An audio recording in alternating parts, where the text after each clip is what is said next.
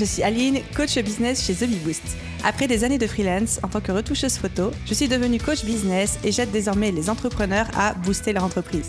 Si vous êtes à la recherche de stratégies, d'astuces, de retours d'expérience, de partage et d'une bonne dose de bonne humeur, vous êtes au bon endroit. Dans ce podcast, seul ou avec mes invités, je vous partage tout pour vous inspirer au quotidien, vous aider à atteindre tous vos objectifs et faire en sorte que vous puissiez développer le business de vos rêves. Alors, installez-vous confortablement et c'est parti pour l'épisode du jour. Hello à tous et bienvenue dans l'épisode 139 du podcast Je peux pas, j'ai business et j'ai une confession à vous faire.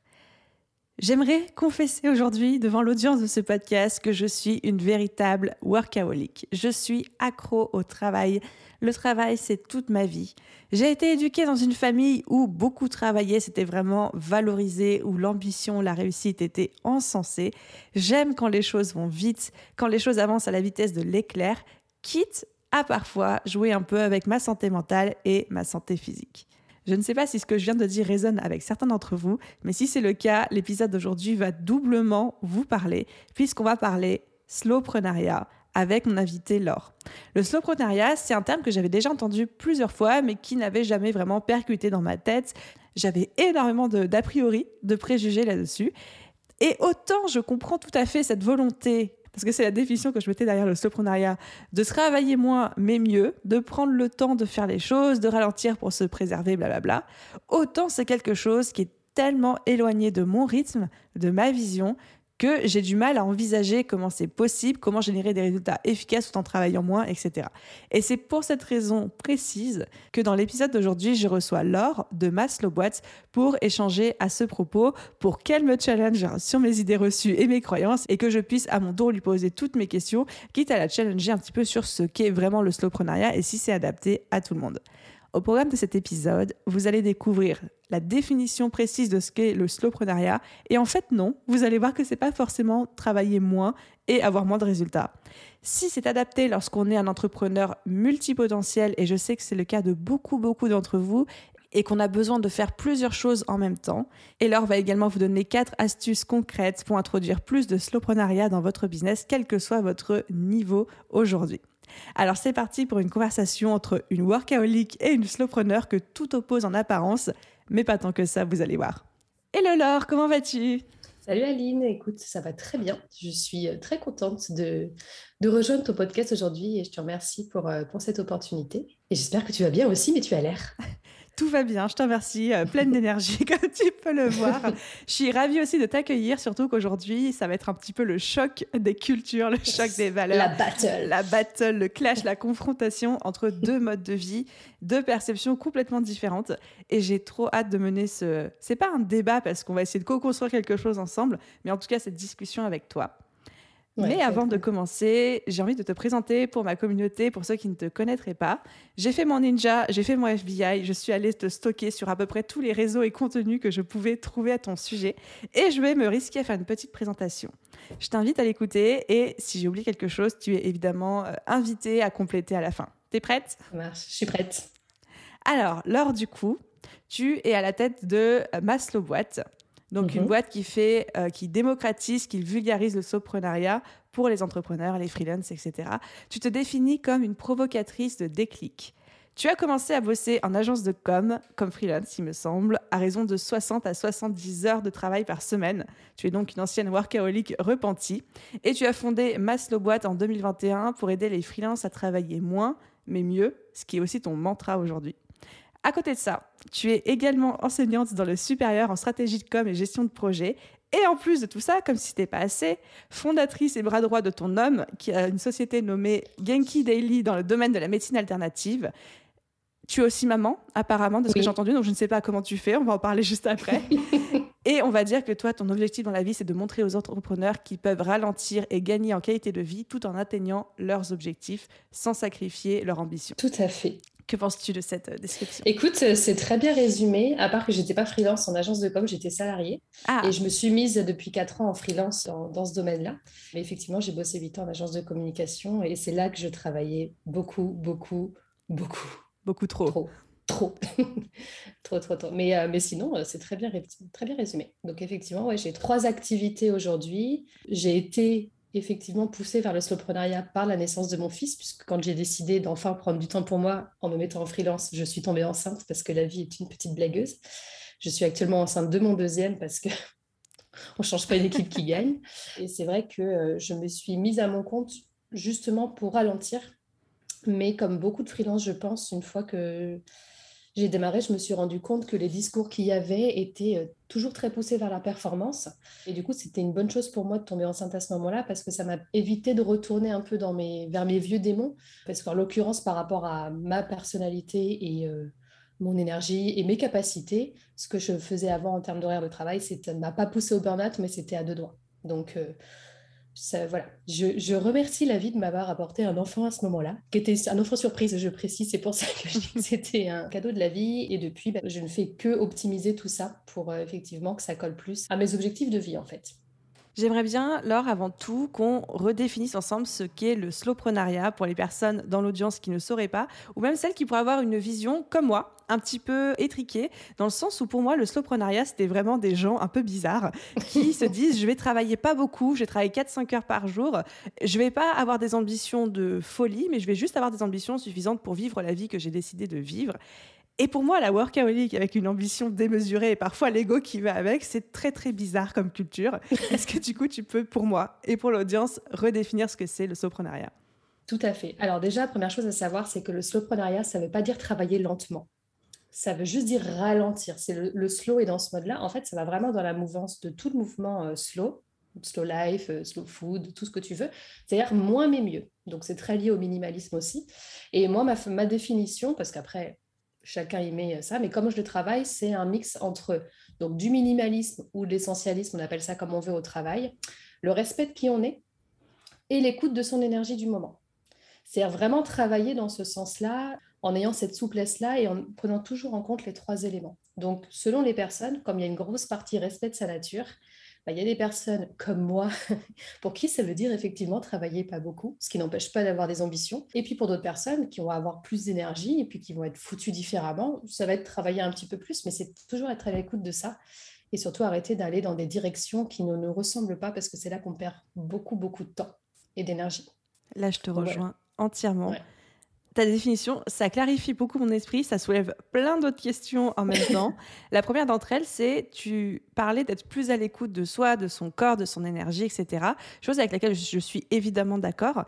Par contre, comment tu fais la différence Et ça, c'est une question que je me pose pour moi aussi entre ok, j'écoute mon énergie, mais aussi à un moment, il y a toute une partie de complaisance où l'être humain est paresseux et il y a aussi des moments, après ça reste peut-être mes propres croyances, tu vas peut-être me mm. challenger là-dessus, mais il y a aussi des moments, il faut savoir se botter le cul pour passer à l'action, pour arrêter de procrastiner, pour sortir de sa zone de confort ou agrandir sa zone de confort. Comment tu fais la distinction entre s'écouter sans être complaisant avec soi-même. c'est ça, s'écouter et trop s'écouter. Euh, c'est intéressant parce que justement, tu vois, on parle toujours de ça, c'est faut savoir s'écouter, mais il y a cette expression qui dit oh, tu t'écoutes trop, tu vois. Donc euh, c'est hyper intéressant. En fait, moi je pars du principe que quand on quand ton corps, parce que c'est le corps hein, qui dit euh, là j'ai la flemme, etc., quand ton corps te mène régulièrement vers ce genre de choses, ce qui peut mener à de la paresse, c'est qu'il y a quand même quelque chose qui ne va pas. Donc, ce n'est pas forcément sur le fait de travailler, mais que peut-être dans ta manière de travailler, il y a des choses qui ne vont pas. Et ce n'est pas anodin. Donc, ça ne veut pas dire forcément qu'il faut euh, se laisser aller, effectivement. Il y a une différence entre dire aujourd'hui je suis fatiguée, j'ai besoin de faire une sieste, et bon, ça fait une semaine que je n'ai pas réussi à faire quelque chose et que je traîne la patte et que je repousse tout quand on se rend compte qu'on va vers de la paresse, vers tu vois, quelque chose d'un peu chronique, c'est qu'à un moment donné, il y a des choses à revoir, dans, peut-être dans ce qu'on fait, dans le sens de ce qu'on fait, dans la façon de le faire. Et du coup, ça arrive super fréquemment quand on n'est pas dans la bonne direction.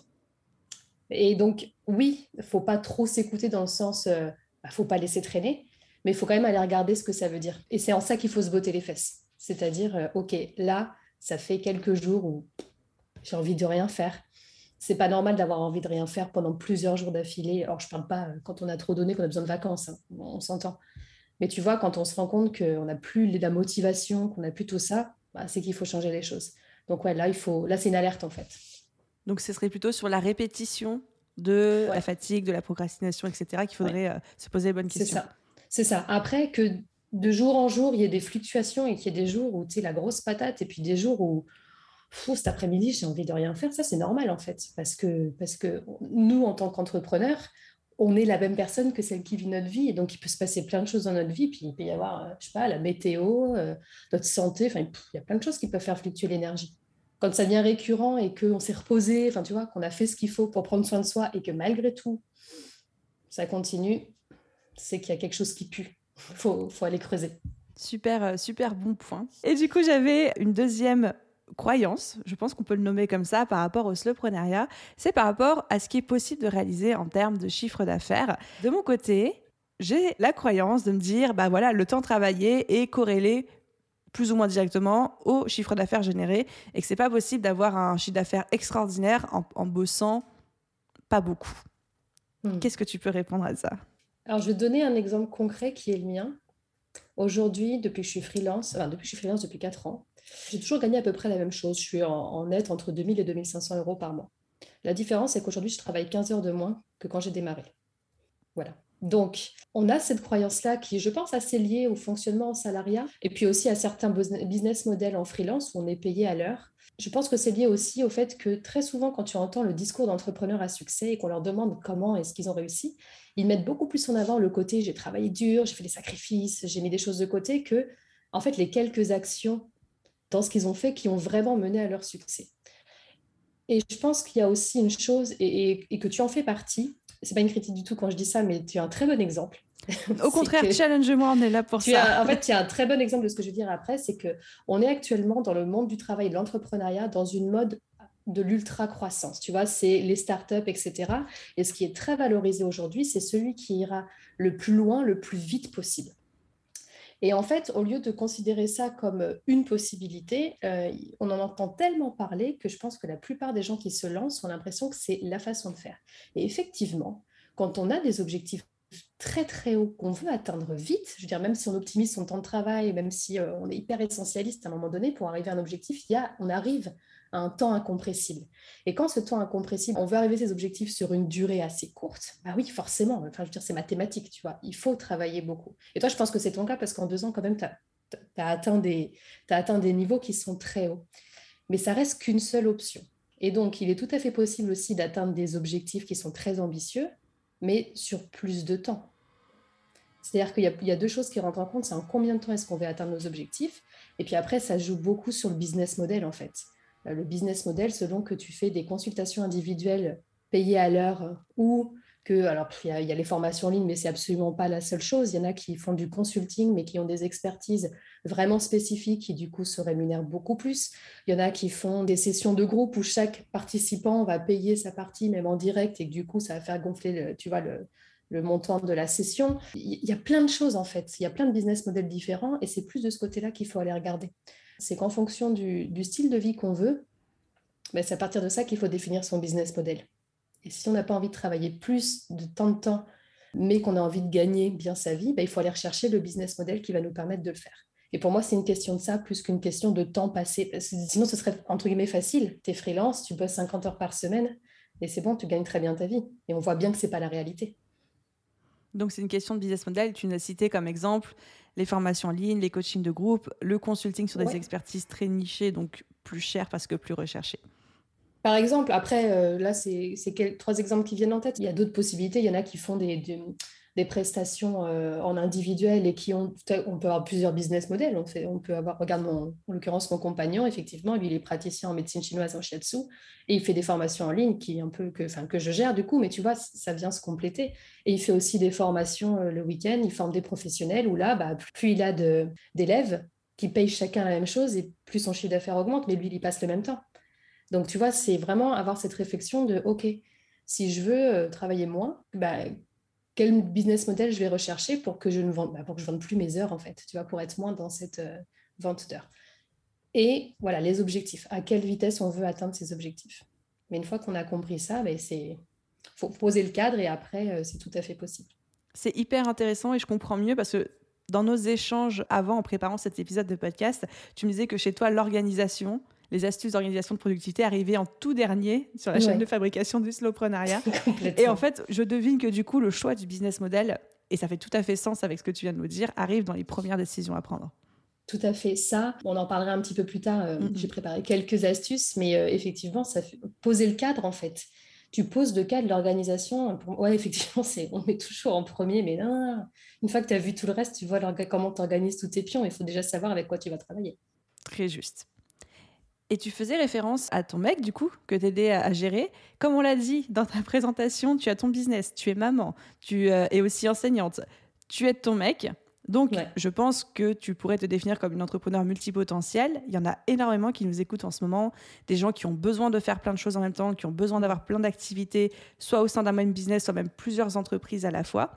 Est-ce que, et dans quelle mesure, la multipotentialité et le slowpreneuriat sont compatibles? Alors, c'est tout à fait compatible, mais effectivement, il y a quelques conditions. Euh, Je serais ravie de t'entendre sur le sujet. Voilà.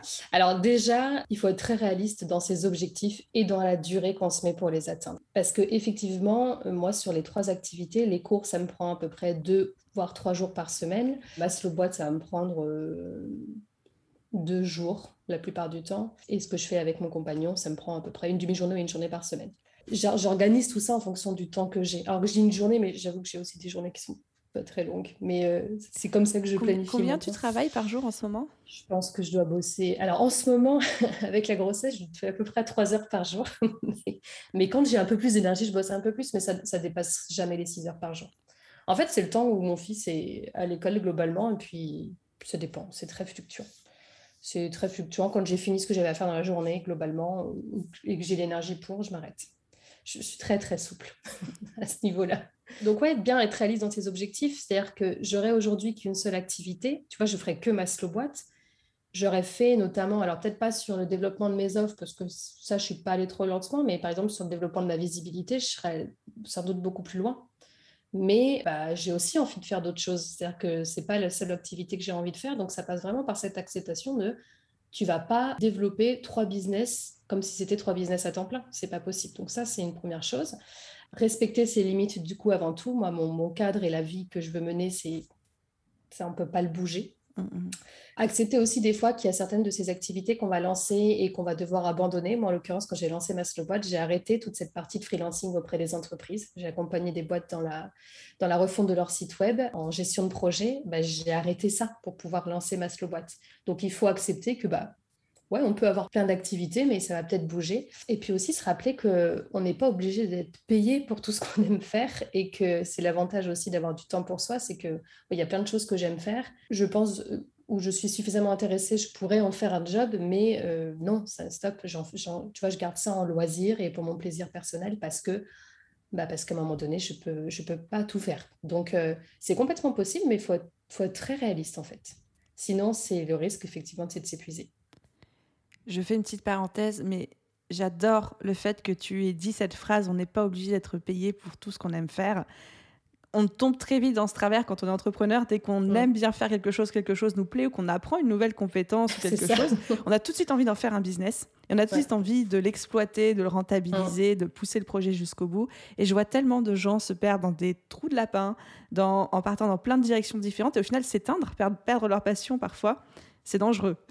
C'est ça. Et, euh, et moi, j'ai cette tendance à, avoir envie de faire plein de choses. Pendant des années, j'avais tendance à démarrer des projets que je menais pas à bout. C'était un peu ma spécialité. Maintenant, ce que je me force à faire, c'est quand j'ai une nouvelle idée, et c'est le cas pour ma slow boîte parce que j'ai démarré en janvier 2021, mais j'ai eu l'idée en septembre 2020. Je, comme ça me tenait à cœur, je me suis dit, tu laisses poser ça pendant quelques mois. Si à la fin de l'année, tu as toujours envie, tu le lances parce que je savais que ça voulait dire il va falloir mettre quelque chose de côté. Mm, mm. Donc du coup, euh, quand on a tendance comme ça à s'emballer un peu, se, laisser le temps en fait de dire attends, je ne vais pas m'enflammer, je vais voir dans quelques mois si je suis toujours aussi motivée et si oui, ça veut dire que quelque part, ok, là il y a un vrai potentiel et ça évite de partir dans tous les sens, c'est ce qui est aussi euh, un bon moyen de, de se perdre. Très bonne astuce de se laisser le, de laisser au projet le temps de mûrir aussi, ouais, de maturer, bien sûr, complètement. Je crois que je nous ai préparé, à mon humble demande, quatre petites astuces pour introduire plus de slowpreneuriat dans son business. Tout à fait. Il y a beaucoup de gens qui nous écoutent, qui sont un petit peu comme moi, workaholic, ou alors qui sont qui regardent un petit peu le truc de travers en mode mais dans quoi je suis en train de m'embarquer? D'autres qui sont très intéressés par le slowpreneuriat mais qui ne savent pas par où commencer. Donc, euh, peux-tu nous donner quatre petites choses qu'on peut mettre en place dans notre quotidien? Tout à fait. Alors la première chose, j'en ai parlé au début, c'est de se poser la question de comment on fonctionne soi et d'arrêter de suivre euh, ce que font les autres parce que pour les autres ça a marché, parce que une personne qu'on admire, elle fait comme ça, etc. C'est vrai qu'on trouve beaucoup quand on, se, quand on est indépendant, freelance entrepreneur, on va beaucoup se documenter sur comment s'organiser, etc. Il faut vraiment se poser la question, mais moi je fonctionne comment? Je te donne un exemple concret. On trouve beaucoup en termes d'organisation le fait de, se, de bien remplir tu sais, son agenda avec des couleurs, d'avoir un beau planning, etc. Et il y a des personnes que ça va beaucoup rassurer des personnes qui vont être très, euh, très terre à terre, très structurées, elles vont avoir besoin de ça parce que le matin, elles arrivent, elles voient leur planning, elles réfléchissent plus. Elles l'ont déjà fait en avance et elles déroulent. Moi, tu me mets ça, je panique. C'est complètement le genre de choses qui me fait paniquer. Moi, j'ai besoin que mon agenda, il y ait juste les rendez-vous qui soient notés, parce que pas les oublier. J'ai dans la tête ce que j'ai à faire dans la semaine et j'ai besoin de beaucoup de souplesse. En fait, je compare ça à, tu sais, quand tu achètes un jean un peu trop serré juste un petit peu trop serré pour toi, tu vois. Tu vas finir par rentrer dedans, mais, mais tu vas galérer, tu vois. Tu, tu, vas, tu vas rentrer les deux jambes, tu vas faire tes mouvements de hanche, tu, vas mettre du temps, après tu vas rentrer le ventre, tu vas appuyer le bouton et tu vas réussir, mais tu vas juste être mal à l'aise toute la journée. Alors que si tu prends un jean sur mesure, tu vas glisser dedans, tu vas mettre beaucoup moins dedans et tu vas être hyper à l'aise. Mais pour moi, quand on choisit des, notamment des méthodologies qui ne correspondent pas à qui on est, quand on va un peu à contre-nature, c'est exactement la même chose. On va y arriver. On peut avoir des résultats, mais ça va être inconfortable, ça va être plus long et on va s'épuiser.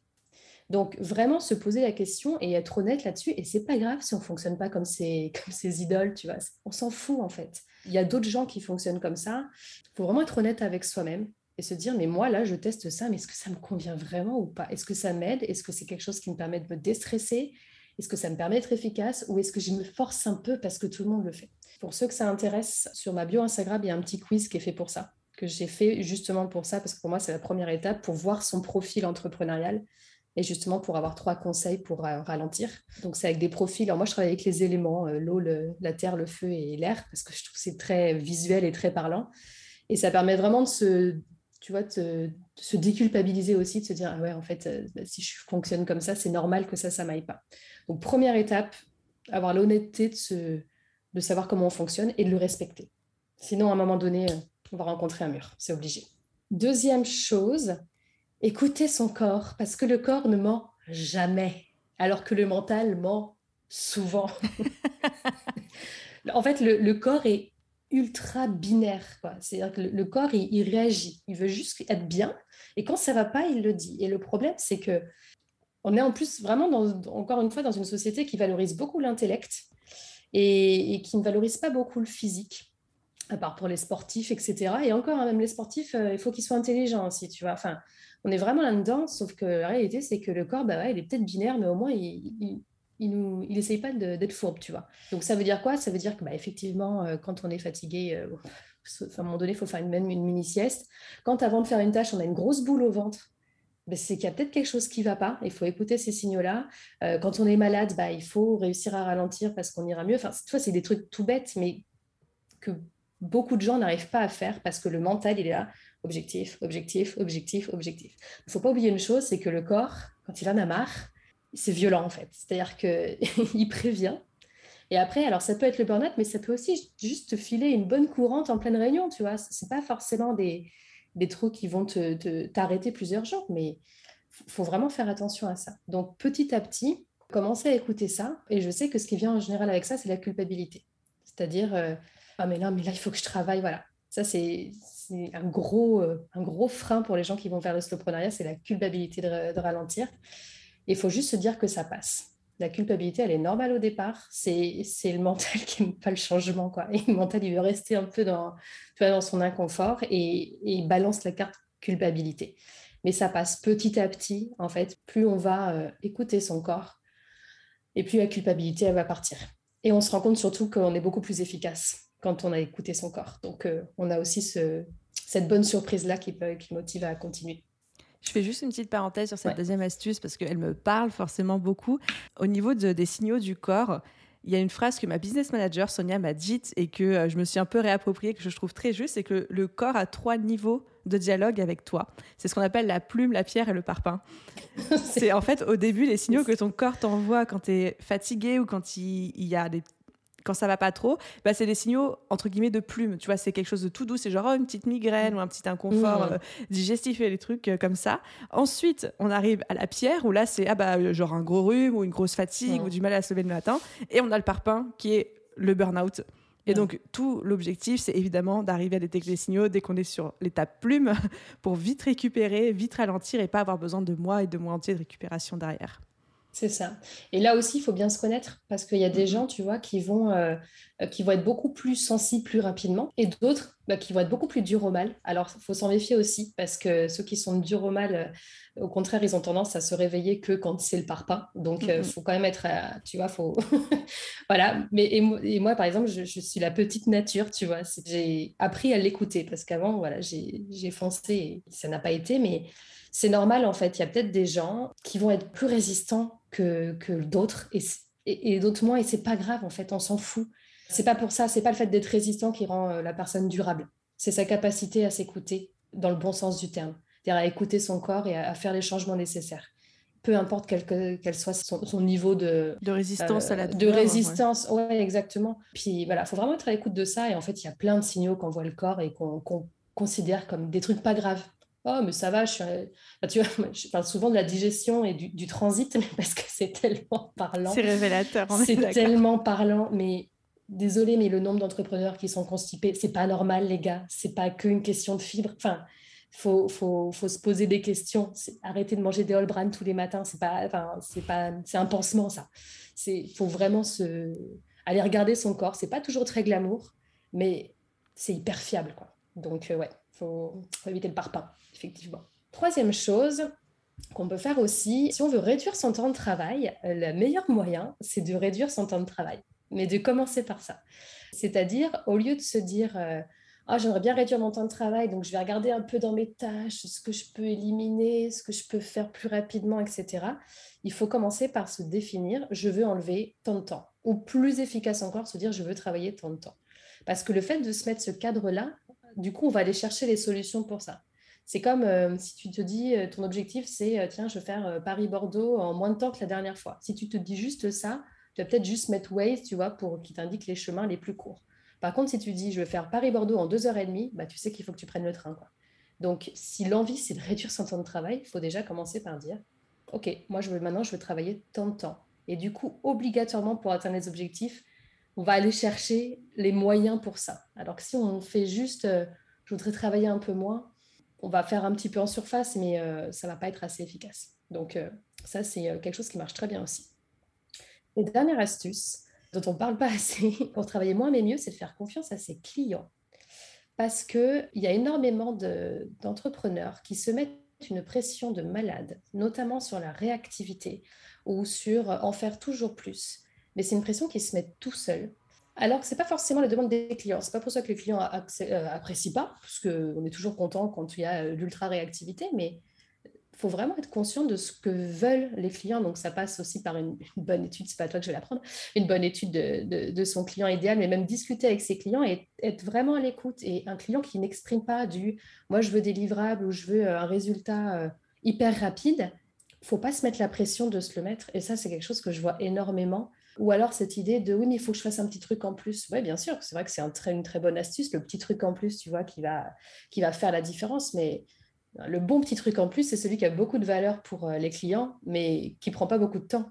Toi, moi, je regarde sur la formation que je suis en train de donner. Le petit truc en plus, c'est que c'est une formation que je donne en live et je donne toujours un résumé, ce qui a une grosse valeur ajoutée pour mes clientes parce que même si après leurs notes, elles sont sûres d'avoir tout, mais en fait, c'est mes notes, tu vois. Ça, moi, ça me, je leur partage juste mes notes que j'utilise je ne suis pas obligée de le faire. Donc, c'est toujours, oui, le petit truc en plus, c'est une très bonne technique de customer care et de, pour être proche de ses clients, mais attention à pas essayer de jouer au télépathe, voilà, à penser que les clients en veulent toujours plus. Parce que la plupart du temps, les besoins, quand on travaille des clients, ils expriment en fait leurs besoins.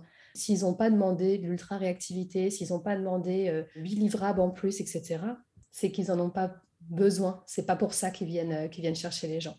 Donc, il faut leur faire confiance, il faut leur poser les bonnes questions et faire simplement le travail qui a été demandé de bonne qualité. Et la plupart des clients, c'est quand même ça qu'ils veulent. C'est une qualité de travail et pas mille petits trucs en plus. Quoi. Donc déjà, ces quatre premières euh, choses, ça permet de, pas mal démarrer. Génial. ça me parle beaucoup. Forcément, il y a des points où je me dis Ah, mais moi, je ne le voyais pas comme ça. il y avait un point que tu citais, c'était avec aussi l'exemple euh, du jean, par rapport au fait d'être inconfortable, etc. Il y a un livre que j'ai adoré récemment, enfin que j'ai adoré relire récemment et dont j'ai énormément parlé, qui s'appelle The One Thing, qui est un livre sur le minimalisme, l'essentialisme, etc. Et justement, il y a un passage de ce livre où il parle de l'équilibre vie pro, vie perso, et dans lequel mm. il dit que c'est un mythe que de vouloir atteindre cet équilibre et que surtout la magie, la, euh, la croissance, le fait de mûrir et de grandir en tant qu'entrepreneur, être humain, business, n'intervient que dans le déséquilibre, que dans le challenge, que dans les périodes plus compliquées. Et du coup, j'avais envie de te challenger un petit peu là-dessus en te disant, mais si on doit à tout prix rechercher un équilibre, le confort, etc., comment est-ce qu'on fait pour faire opérer la magie, pour faire opérer cette croissance, pour aller chercher plus loin et plus haut? En fait, je suis, alors, je, suis en train de lire ce livre et, euh, ah. du coup, j'adore parce que je, je, suis hyper contente parce qu'il y a des trucs qui doutent. Je me dis, mais oui, je, sais. Euh, et, en fait, je suis assez d'accord avec lui. Alors moi, cette notion d'équilibre qui est un mythe, je tiens aussi de la médecine chinoise, parce que travaillant avec mon mec, forcément, il y a ça. Et c'est quelque chose qui a été très révélateur pour moi ces dernières années, qui m'a beaucoup aidé. C'est effectivement cette histoire que aucun être humain ne tient dans les extrêmes longtemps. Mais c'est pas pour ça que, en fait, euh, il le dit voilà dans, ce livre, il le dit très bien. C'est pas linéaire. Le but c'est pas d'être tout le temps au juste milieu, c'est de fluctuer et bah, de justement suffisamment bien se connaître et suffisamment bien écouter son corps pour voir quand, quand on s'approche des extrêmes. Ah, attention, là, ça commence à devenir un peu dangereux. Il faut ralentir un peu ou se remotiver dans un sens ou dans l'autre. La vie de freelance, la vie d'entrepreneur, elle est hyper fluctuante. Donc, nécessairement, même si on s'est posé un cadre, il va y avoir des moments où on va on va temporairement, pour moi la clé elle est là, sortir un peu de ce cadre. Parce que pour atteindre un certain objectif, c'est nécessaire. Euh, moi aujourd'hui je travaille jamais les soirs, je travaille jamais les week-ends, sauf quand je fais un lancement. Quand je fais un lancement, le soir, je suis au taquet sur mes messages, le week-end, je peux faire des publications, mais parce que je sais que c'est un temps court et je sais que c'est nécessaire. Pour moi, il n'y a pas de problème avec ça à partir du moment où c'est temporaire et qu'on sait pourquoi on le fait. Et qu'on le fait pour atteindre un objectif, tu vois. Euh, et qu'on sait quand ça s'arrête aussi et qu'on reste à l'écoute de son corps. Mais c'est euh, ouais, je trouve que c'est assez réaliste, c'est-à-dire que puis de toute façon le juste milieu, puis c'est désolé mais c'est chiant quoi. Enfin, l'image, tu vois, non mais c'est vrai, l'image de de la vie toujours euh, hyper équilibrée. Euh, en plus, j'y crois pas, c'est-à-dire que même ceux qui se montrent comme ça, c'est vraiment une façade. C'est juste pas humain. C'est pas humain d'être tout le temps linéaire c'est pas possible. même les, euh, tu prends même les sportifs de très haut niveau ou certains euh, hommes politiques, etc., qui ont besoin d'avoir une hygiène de vie hyper structurée, c'est sur un temps donné et ils sont hyper accompagnés, les mecs. Je dirais, ils ont je sais pas combien de coachs autour d'eux pour les aider à tenir. Mais quand on est un être humain normal, ben, en fait, la, fluctuation, c'est la vie, c'est la vie qui est comme ça. Mais c'est comme, tu vois, les plus belles progressions qu'on fait, souvent, c'est aussi dans des moments négatifs. Quoi. Tu vois, les leçons qu'on prend, quand tout ça, donc là, c'est dans le, on peut aller très bas des fois. Bah, le nombre de personnes qui ont compris des choses après avoir fait un burn-out, enfin, c'est un bon exemple. C'est dommage que ce soit allé aussi loin. Mais quelque part, c'est euh, OK, tu as, frôlé là un extrême, mais regarde comme tu en es ressorti grandi. Et les extrêmes, ils permettent ça. Il faut, faut juste pas vivre dans les extrêmes. Voilà, quand on vit dans les extrêmes, à un moment donné, forcément, on se crame. Mais heureusement, parce que sinon, ce serait un peu ennuyeux, je crois. Là, je partage, j'osais pas le dire, mais je partage totalement ton point de vue sur le fait que l'équilibre c'est chiant et l'équilibre par définition est fait pour être déséquilibré, sinon ça s'appellerait pas un équilibre quoi. C'est ça, donc c'est normal. Et même quand on est slowpreneur, en fait, c'est ça aussi peut-être que je veux faire, enfin, qui est important de faire passer, c'est que être dans le slowpreneuriat, ça veut pas dire chercher cet équilibre à tout prix. Mais c'est peut-être justement mieux se connaître et mieux respecter justement ces fluctuations pour pouvoir le vivre plus facilement et mieux l'accepter. Et c'est chose qui est un peu plus difficile à faire, de mon expérience en tout cas, quand on est tout le temps à fond, parce que on ressent moins les choses en fait. Quand, moi, je sais quand j'étais très très très concentrée, boulot, boulot, boulot, je ressentais plus tout ça. Enfin, c'était très difficile pour moi d'écouter mon corps parce qu'en fait, il y avait un blocage total. Et du coup, les fluctuations étaient très difficiles à vivre. Alors que quand on est un peu plus euh, en phase avec soi-même et avec son corps, ben, ouais, on surfe un peu plus sur la vague. Quoi. Je trouve que ça fait un excellent mot de la fin. Pour ceux qui voudraient te suivre, te retrouver, te dire à quel point ils ont adoré cet épisode ou même aller plus loin avec toi, est-ce que tu peux nous dire où te suivre et comment travailler avec toi? Oui, alors pour me suivre euh, là où je suis le plus, c'est sur Instagram, donc at maslowboit, M-A-S-L-O-W-B-O-I-T-E. J'ai aussi un site qui est en cours de finalisation, donc normalement, quand cet épisode sortira, il sera en ligne, mais globalement, pour le moment, il y aura surtout la même chose que sur Instagram. Si on veut travailler avec moi, il y a deux possibilités. Une qui est euh, toujours en ligne actuellement, donc il y a Slowpreneur Basics, qui est un petit bundle de 10 étapes pour vraiment expérimenter le slowpreneuriat.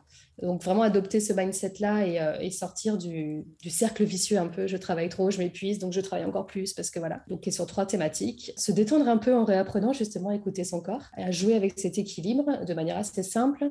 Toute une partie sur plus le minimalisme et l'optimisation de ses tâches et une dernière partie sur euh, comment euh, euh, booster son énergie, ce qui passe notamment par comment éduquer ses clients et comment prendre du temps off. Donc ça, c'est vraiment 10 étapes basiques, euh, c'est un, un, produit qui est hyper accessible, qui est à moins de 100 euros, qui est vraiment bien pour ceux qui disent Ok, je veux tester ça, je veux voir si ça me convient. Et voilà, je veux tester. Donc, ça, c'est disponible tout le temps.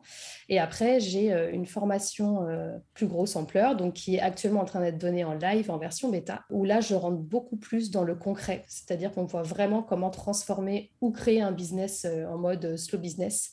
Donc, ça passe par définir son cadre, ses objectifs, travailler le commercial, la communication, l'organisation euh, et, vraiment adopter l'essentialisme, le tout évidemment en version, euh, en version slowpreneuriat. Donc euh, là, c'est en cours. La session se termine en novembre et après, ça sera disponible tout le temps à partir de janvier. Parfait. Et on mettra absolument tous les liens en description. Super. Laure, un immense merci. J'ai adoré échanger avec toi, en apprendre plus sur le slowpreneuriat, qui n'est pas tout à fait ce que j'avais en tête, je veux dire. C'est pour ça que je suis là. Exactement. Encore une fois, merci pour ton temps et ta générosité. Merci beaucoup à toi, Aline. Et voilà les amis, j'espère que cet épisode vous a plu. Encore une fois, absolument tous les liens mentionnés dans cet épisode de podcast sont disponibles dans la description. Vous avez également un article de blog pour ceux qui voudraient retrouver les quatre astuces sans avoir besoin de réécouter tout. Donc si vous n'avez pas eu le temps de prendre des notes, c'est à l'écrit, vous avez juste à aller sur le site thebiboost.fr. Et juste avant de nous quitter, j'ai une petite requête pour vous. Si ce n'est pas déjà fait, ça signifierait énormément de choses pour moi que vous preniez le temps, la peine de laisser une note, un commentaire et de vous abonner sur votre plateforme d'écoute de podcast euh, actuelle. On est en plein raid chez The pour développer le podcast, pour l'introduire dans les oreilles de tous les entrepreneurs du monde. Et dit comme ça, c'est extrêmement bizarre, mais vous avez compris l'idée. Donc, merci pour votre aide là-dessus. Chaque note, chaque étoile, chaque commentaire et chaque abonnement compte énormément pour nous. Merci pour ça. À vous tous, je vous souhaite une merveilleuse journée, soirée, après-midi, nuit, où que vous soyez, et je vous dis à très vite dans un prochain épisode. Bye tout le monde